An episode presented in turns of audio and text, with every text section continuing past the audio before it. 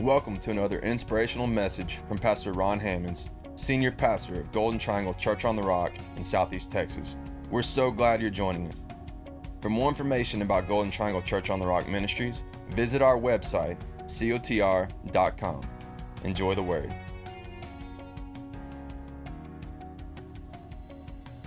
Won't you open up your words tonight to the book of Mark? I realize that if we're going to get through the book of Mark, I'm not going to be able to uh, just do it, uh, you know, uh, just one uh, each Sunday morning. So if we're ever going to get through the book of Mark, uh, we'll have to do more than just Sunday mornings, because we've been on this for a long time and we're only up to like chapter eleven. And it is so filled with, with, with, with the works of Jesus Christ. And I believe in the year twenty twenty-one that the body of Christ, and indeed the world, needs to see more of the works of Christ. You know, it's a different thing knowing about what Jesus did uh, and knowing what he is doing, seeing what he is doing in our lives today. Uh, the Bible and in, and, and in fact the church, the church is not designed to be a refrigerator to preserve the works that God did. The church is designed to be an incubator, to actually, you know, uh, uh, develop the works that God wants to do. And the inspiration that God gave us for that, of course, is His Word, the seed of the Word of God. That is our inspiration. That, that, that, that's not just our inspiration, but it's our faith. It's our, you know, it's our motivation. It's, it's all the things that God has given us so that we can also work the works of God. Now, the works of God that God might want us to do, you know, uh, it, it, it, uh, it may be something so simple as feeding the hungry, so simple as uh, you know, ensuring that they have water to drink, or clothes to wear, or a shelter over their their their their, their lives, a, a home. It can be very, very simple. In fact, Jesus said that if you did these things, it doesn't necessarily have to be some great manifest healing or miracle, but to many people who are hungry tonight, a little food would be the biggest and the greatest miracle that they could receive. The greatest, however, that God wants and hopes that we will do is we will use every opportunity in reaching out to minister to people to do exactly what the Word of God tells us to do, and that is to bring the lost to Him. Everything we do in the name of Jesus is aimed at, you know, uh, uh, keeping people okay until we can get the gospel of Jesus Christ to them, and then continuing to help them find out how they can not only be blessed, but be a blessing. And so God has this long-term investment in our life. He wants us to make sure that we are engaged in the work. And there's no, uh, you know, uh, gospel, Matthew, Mark, Luke, and John, no gospel more intense about the work of Jesus Christ than the gospel of Mark. Many people imagine that the Apostle Peter dictated this to Mark, because as many of you know, Mark was not a disciple. He was not one of the twelve disciples. He's not a, one of the twelve apostles of the Lamb. You know, he was just a young boy in, a, and, uh, in, in, in Jerusalem, and he came to faith in Jesus Christ uh, during the initial church age, most likely, with the church in Jerusalem, uh, perhaps with Pastor James before he was beheaded, or, or, or, or you know, uh, uh, uh, or James and John before James was uh, uh, uh, martyred, or perhaps Pastor James, the half-brother of Jesus, who also pastored the church in Jerusalem, you know, for years.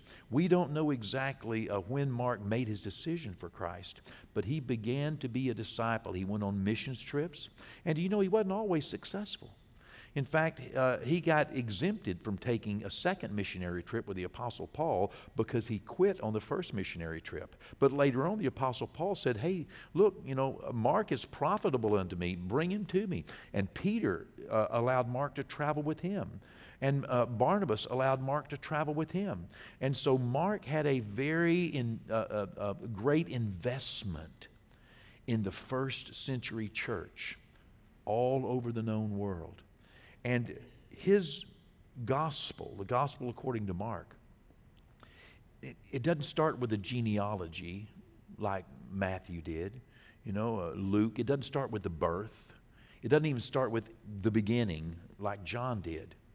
It rather starts, you know, uh, in, in, in a power-packed way with, with the, you know, the works of Jesus Christ. And then it gets right into all the things that Jesus was doing. And by the time we get to the eleventh chapter, only eleven chapters in, Jesus is one week before the crucifixion. I mean, he's already talked about the miracles, the healing, the walking on water, the feeding of the five thousand, the feeding of the seven thousand, you know, the, the you know, uh, just, just miracles, you know, calming the storms and raising the dead. And here we get to the eleventh chapter, and Jesus is standing just in his last week of earthly, you know, life and ministry, actually one week before the resurrection.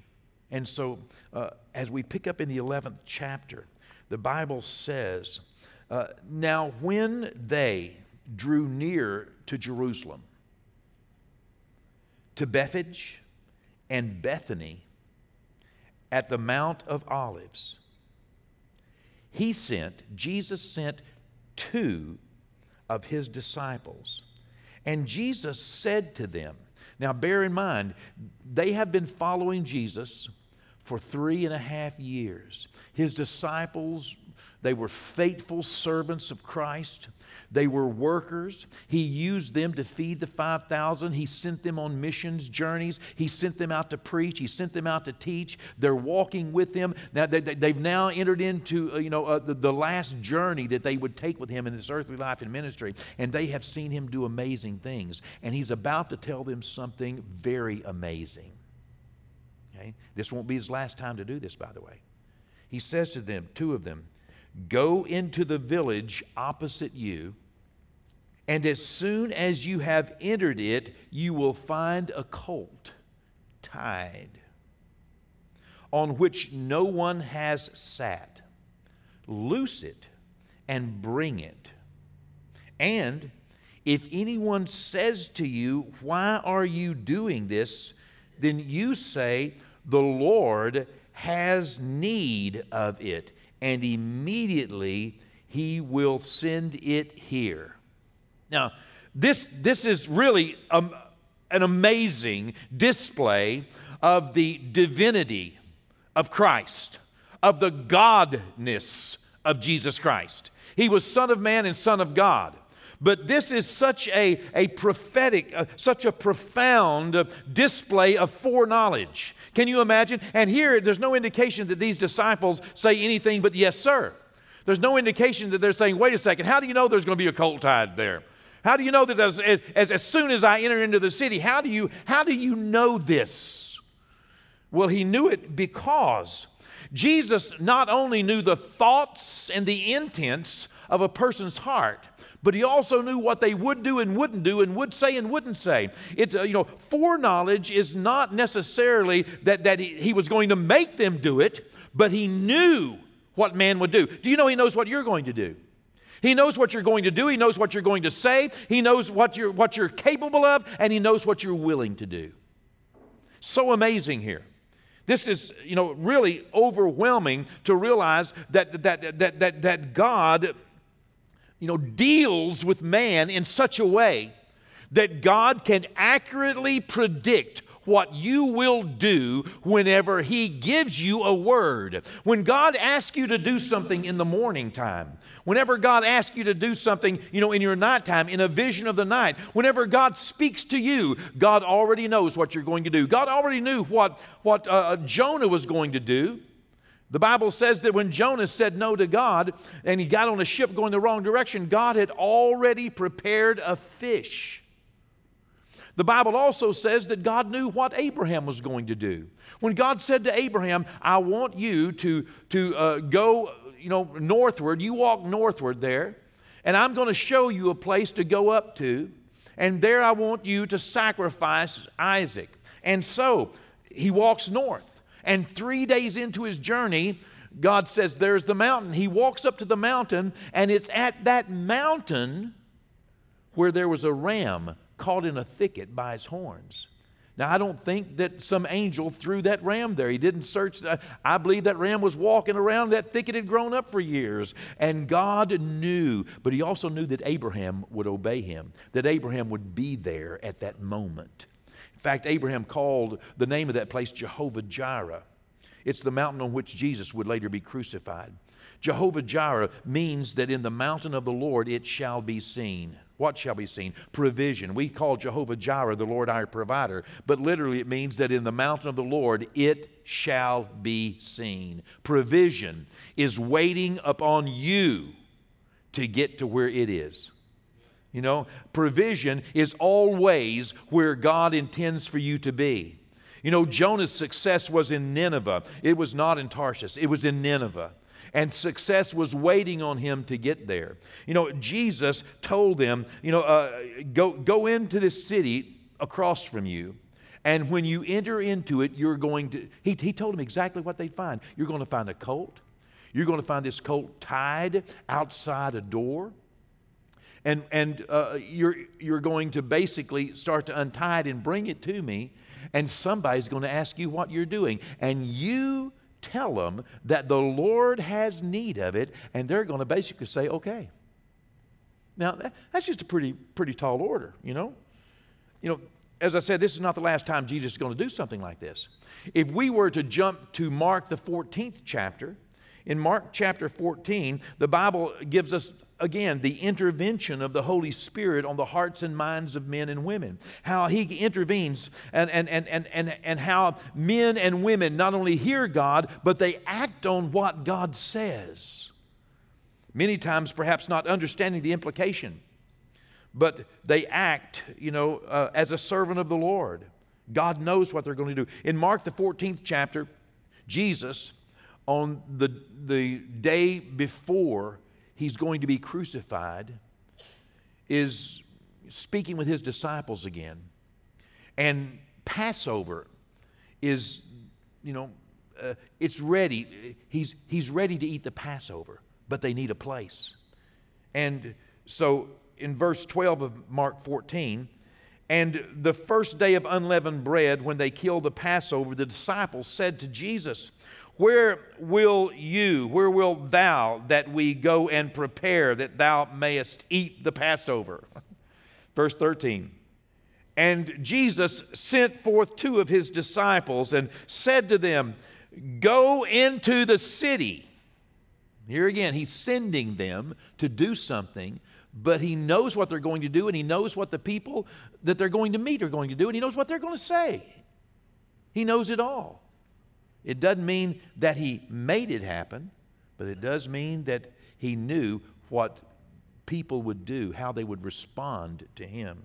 He said, you know, go into the city, and there you're going to meet a man bearing a pitcher of water. Follow him. Doesn't this sound like, you know, some, you know, uh, fantasy adventure or something? No, it's prophetic. Jesus here is saying, okay, here's what I want you to do. You know, where shall we eat the Passover? I'll tell you what you do. You go into the city, two of you, and you're going to see a man carrying a water pitcher. Follow him. Verse fourteen. And wheresoever he shall go in, say, you guys say to the good man of the house, the master saith, where is the guest chamber where I shall eat the Passover with my disciples? You just go and find the, the owner of the house who's carrying the water pitcher, and you say to him, the master is looking for a place. Where is the guest chamber? The master is ready to eat the Passover with his disciples. Verse fifteen, and he will show you a large upper room. Isn't that amazing?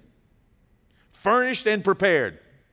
Hold on a second. Wait, wait, wait, wait, wait, wait. I've been to Jerusalem, I don't know, you know, uh, uh, two or three dozen times, I'll say. Three dozen times, okay? I've walked through those city streets. They have a place called the Upper Room, but it's, it's you know, only about eight hundred years old, that, that, that particular building. But they say it's in the same spot. I've walked through those city streets numbers of times. Can you imagine, you know, someone's living, someone's living there. This is not a New Testament period, as it were. They were still under uh, the law. And here all of a sudden, Jesus knows. Jesus knows that, that when these guys get to the city, they're going to see a man carrying a water pitcher. And you follow him to his house. And when you get there, you say to him, the master, you know, wanting a place to eat with his, where's the guest chamber? And you're going to be shown a place that is already furnished and already ready. You know, I don't know. You may imagine, I might imagine, he, there's, there's a family of angels living there or something. I don't know. But, you know, no. It's a family of real people. Somebody's heard from the Lord. Somebody's heard something from the Lord. And you know what? It might not have made a whole lot of sense. One morning, I got up early one morning. This is in nineteen eighty-one. I got up at my house in Sims, Texas, and the Spirit of the Lord spoke to me during my prayer time. I had a prayer list that was, you know, several sheets of paper, and I felt like people were going to hell if I didn't name every one of them. You ever feel one of those, you know, I felt like if, if I put it on my prayer list, I had to pray till, pray till Jesus came or till it happened, you know. And, and so I was, you know, I, I, I would just pray for hours and hours feeling like I had to call everybody's name. And so while, while, while I was praying, I got to somebody's name, and on that name, the Spirit of the Lord, I really believed He spoke to me and told them, told me to leave my house and to drive to Texarkana, Texas. And by the way, I had to borrow a car to do that because we didn't own a car. I had to borrow a car from my daddy. It was a little Maverick, a little yellow Maverick. Brenda, you remember that little yellow Maverick I borrowed from my dad? And I told Brenda, I said, I said, I believe the Lord spoke to me and told me to take this person seven dollars and I don't know, forty-six cents or thirty-four cents. I don't remember exactly, but it was a, it was a specific number, like seven, seven dollars, I'll say, and forty-six cents, okay? And Brenda looked at me and I said, I know, I don't know what to, I don't know what to say, but I believe the Lord said that to me. And she said, well, then you better do it. So I called my daddy and he brought me a car. I hopped in it, and I had, I, you know, I got that seven dollars and you know forty-six cents or thirty-four cents, whatever it was. I got it, and I put it in an envelope. I wanted to be obedient. I was just that, just that much in need to to to to experience God, I guess. And God, you know, I mean, uh, so I drove to Texarkana. I knew where this person lived. They lived on eighth Street in Texarkana. I drove up to their house and pulled up, and it was fairly early in the morning. It was still probably, you know, uh, before seven o'clock. And I went up on their porch, and I knocked on their door, and I knocked, and I knocked, and I knocked. And the guy that I knew came to the door. He opened up the door, and he said, yeah, he was in a, he, he was, he had his uh, house coat on. And he said, yeah, what are you doing here? I said, I know you're going to think that I'm crazy. He said, well, what do you need? I said, I don't need anything, but I held up the envelope. I said, but the Lord told me this morning in prayer to bring you seven dollars and forty-six cents or thirty-four. Forgive me, but I'm just, you know, I, I don't want to misrepresent it. So it was one of the other, something like that. Here. And he said, what? He opened up, there was a screen door on that, uh, he opened up, and they pushed that screen door open, and he grabbed that, and he hollered, Rhonda, that was his wife, Rhonda, Rhonda, Rhonda. And she came running in, had her house coat on, and she came running, she said, what, what, what? He said, seven dollars and forty-six cents. She went, what? And they began to dance and sing and shout and spin around in there while I'm still standing on the porch and looking through the screen door. He came back and I said, hey, hey, listen, Ed, Ed, what's, what's going on? You know, he said, you know, we were just praying this morning. In fact, we were praying while you were uh, knocking on the door. We were praying and you kept knocking. So we got up and we were praying. We needed seven dollars and forty-six cents. To finish paying this month's bills. We had everything except an amount. And we heard a sermon on being specific. And we had just been praying, oh God, would you give us seven dollars and forty-six cents or thirty-four? Well, and, and would you, would you, would you, Lord, would you, you know, and, and that knock on the door. And here we are interceding, asking God, you know, and believing God and trying to work up our faith to believe God that God would hear our prayers. And because we just heard this sermon, and you knock on the door and seven dollars, and you had the exact to the penny. I said, well, praise the Lord. Let me tell you, sometimes it may seem like something crazy. I went back home and told, you know, Brenda, I told her, I said, you're not going to believe this. And then I had them come, because I told church about it, I had them come to my church and give their testimony because it seemed so incredible. It was almost too incredible for me to believe. I'm like getting up the next morning wondering, was I dreaming? Did I, what was going on there? You know, uh, isn't that amazing? That's amazing. You know, maybe that happened to the guy that morning that said, listen, I want you to prepare a room for somebody that's going to come and eat Passover with twelve men in that room. I want you to lay it out, and I want you to furnish it, and I want you to make sure that everything is there. We don't know, but we do know what was happening. He was out getting water, maybe for that, you know. Maybe, you know, maybe for the foot washing, you know, because nothing was left out. Somebody did it. Why? Because, you know, th- th- God is God is not a coincidence. You may remember, uh, you know, if you read that, you'll find out that it happened just that way, by the way. God deals with men, and he continued to deal with men to the church age. Do you remember uh, in Acts, the ninth chapter? When Saul of Tarsus was on his way to Damascus and a great light shined and, and, and, and he was blinded by the light and he was told, you know, uh, to go into Damascus, and he went into Damascus. He was sitting there in a house, you know, uh, blinded and, and, and waiting. Uh, in, in, in chapter nine, verse ten of Acts, the Bible says, now therefore there was a certain disciple, not an angel, okay, but a certain disciple named Ananias. And to him the Lord said in a vision, Ananias? And Ananias said, here I am, Lord. That's the first thing we got to do. Here I am, Lord. Here I am, Lord. Lord, what can I do? What do you need, Lord? What is it, Lord, that I could be a part of today? What could I be a part of this week? Lord, do you need anything? You need anything special? You know, you may be someone's angel. Ananias just said, yes, Lord, here I am. And so the Lord said to him, and by the way, I'm talking to somebody here, when the Lord calls you, the best thing you can say is, here I am. Whatever he calls you to do. And that may come later. But the calling, the feel that, that, that God wants to speak to you and wants to give you something, the first thing you need to do is say, well, okay, here I am. Here I am. That's exactly what uh, uh, the, the old priest, Eli, told Samuel to do. Here, here I am, Lord. Here I am, Lord. I'm listening. I'm listening. Because he was calling Samuel's name, Samuel kept thinking it was the old, the old priest, uh, uh, you know, Eli. And no, I'm, it, it's it, no, what the Lord's called you. Next time the Lord calls you, you said. The next time the Lord calls your name, just say, "I'm here, Lord. I'm listening. What do you need?" And that's what he did to Ananias. Uh, Ananias, yes, Lord, I'm here.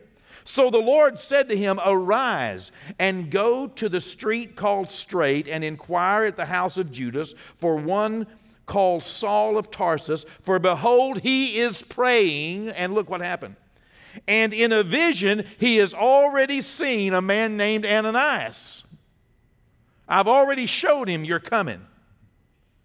Coming and putting his hand on him that he might receive his sight. And y'all know Ananias, we, you can continue reading. He said, wait, Lord, no, Lord, I don't want to do that. This man's a mean man. You know, the Lord already knew he was going to do it anyway.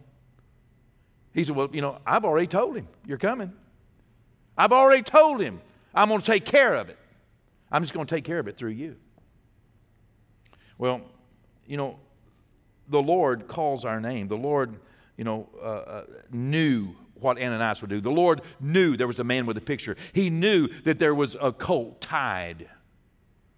And he sent two of his disciples. He told them what they would see. He told them, prepared them for the questions that they would be asked. Because he needed something. And when the Lord needs something, in that day, he could have walked over there himself. In this day, he needs you now more than ever. he says in verse uh, three, back to back to Mark, okay, back to the story, Mark eleven. And if anyone says to you, what are you, you know, why are you doing this? Say, the Lord has need of it, and immediately he will send it here. So they went their way and found the colt tied by the door outside on the street, and they loosed it. Just what Jesus said. They saw exactly what Jesus said they would see. But some of those who stood by said to them, what are you doing, loosing the colt? And they spoke to them just as Jesus had commanded.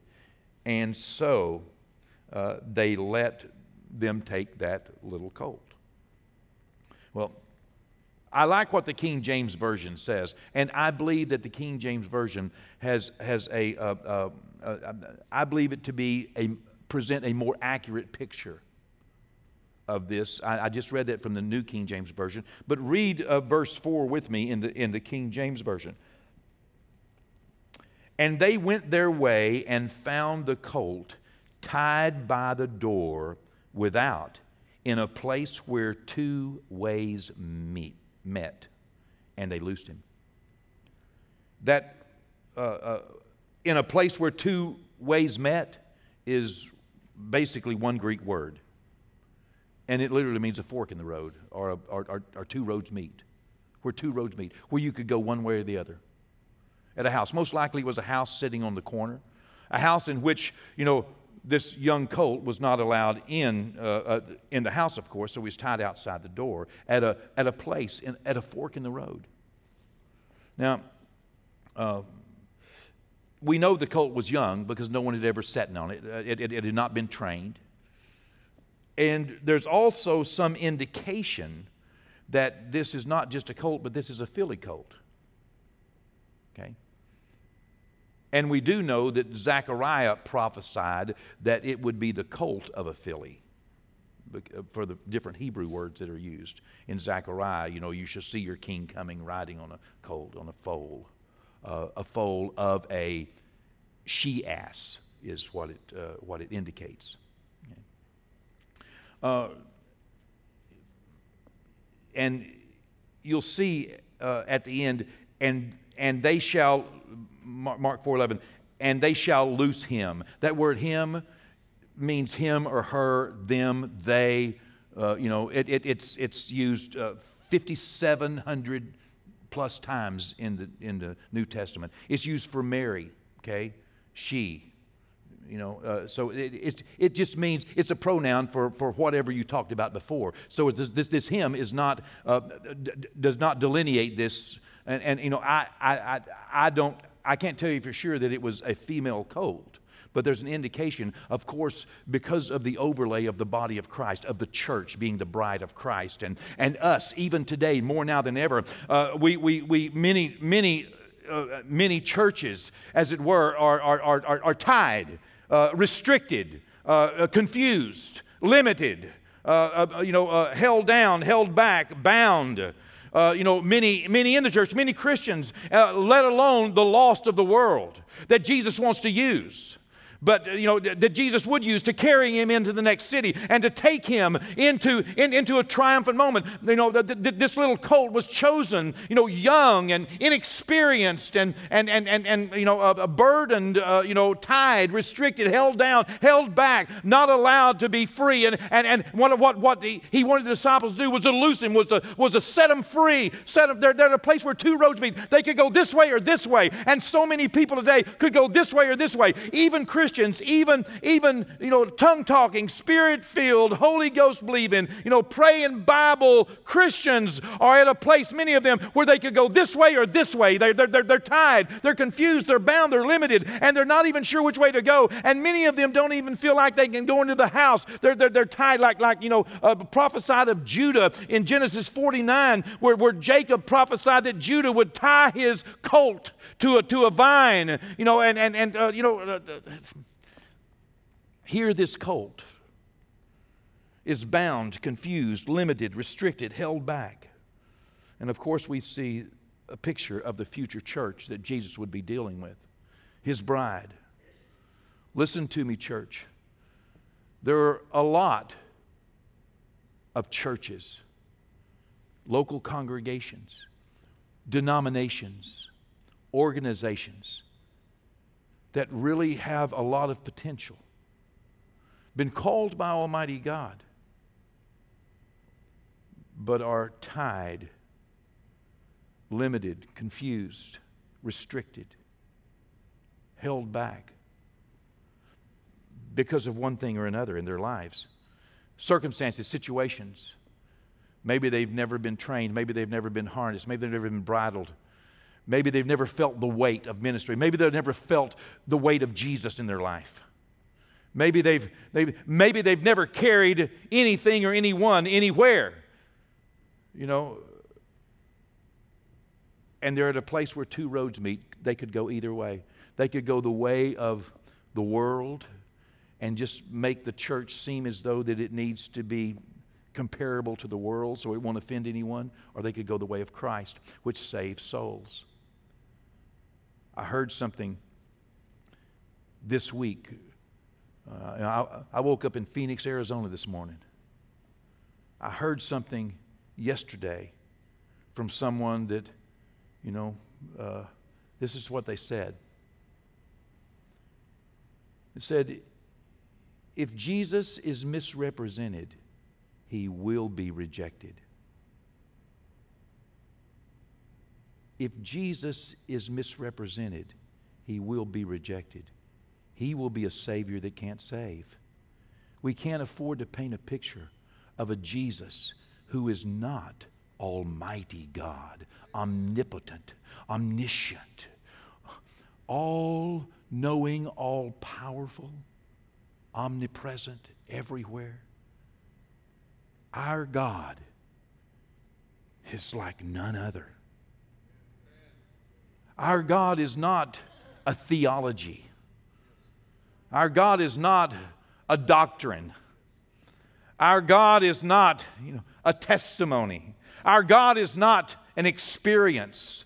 Our God is Almighty Creator of the universe, and His Son Jesus is Savior of all. He knows everything. He knows your thoughts. He knows your intents. He knows His call upon you. He knows what you're capable of. He knows what you fail at, and He knows what He needs you to do in order to win the lost in this season. Refuse to be tied in a place where two roads meet and stand confused. The Lord is sending disciples out. Maybe He will send you to someone who's confused. Maybe He will send you to someone who really needs to be loosed and set free and, and, and brought to Him, and so that they can feel the weight of the responsibility of carrying Christ in the next city or into the next season of life. But we cannot carry a Jesus that has no power to help. We cannot misrepresent this loving, giving, forgiving, wonderful, saving, gracious Lord. That little donkey, you know, they brought him to Jesus, or brought her to Jesus, whichever one. They brought it to Jesus. That's what Jesus said, and they'll send it. And there, the disciples took their mantles off, their coats, their, you know, that identified them as disciples of Christ, that identified them as students of a rabbi, and they laid them on the donkey. This unproven, young, you know, choice of Jesus to ride into Jerusalem on His triumphant entry. And then others in the crowd took off their garments and laid them in the way, and they cut down palm branches and laid them, and, and the children would run along crying, Hosanna, Hosanna, Hosanna to the King of Kings, and Hosanna, Hosanna, you know, uh, uh, blessed is He who comes in the name of the Lord, riding meek and lowly. I mean, every, everybody knew Zechariah's prophecy. Here He comes in Jerusalem, clapping and shouting. You know, don't you know this little donkey felt like, you know, my goodness. He got, you know, back to the barn that night and said, ooh, you should have seen what they ooh, did for me. I must be somebody. No. They were clapping for the one you're carrying, and that's what they'll do with you. If you'll carry Christ, you'll find people excited to see him coming on your shoulders. We as ministers and we as ministry and we as disciples of Christ, we have an obligation to trust the young that God is calling, unproven as they may be. But yet when he calls, we must share our mantles, share our ministry, and release them to do what God has called them to do. Even women. I just throw that in. That wasn't in my notes. Okay. Do you, do you get the message? Jesus knows what you're going to do. But like Ananias, like Jonah, like, like Samuel, like so many, he still needs you to do it. He just needs you to say yes. He needs you to be willing. And if he encourages you in the morning to witness or to, to, to just, you know, pray for someone or, or, or, or to share with someone, you know, then just do it. It may seem crazy to you, but that's seven dollars and forty-six cents. That has meant a lot to me through the years. You know, I realize God really can speak to you and then speak to somebody else. Prepare them. And when he prepares them and you're willing to do something, you can be an angel and you can raise the faith of so many people in Christ. Amen.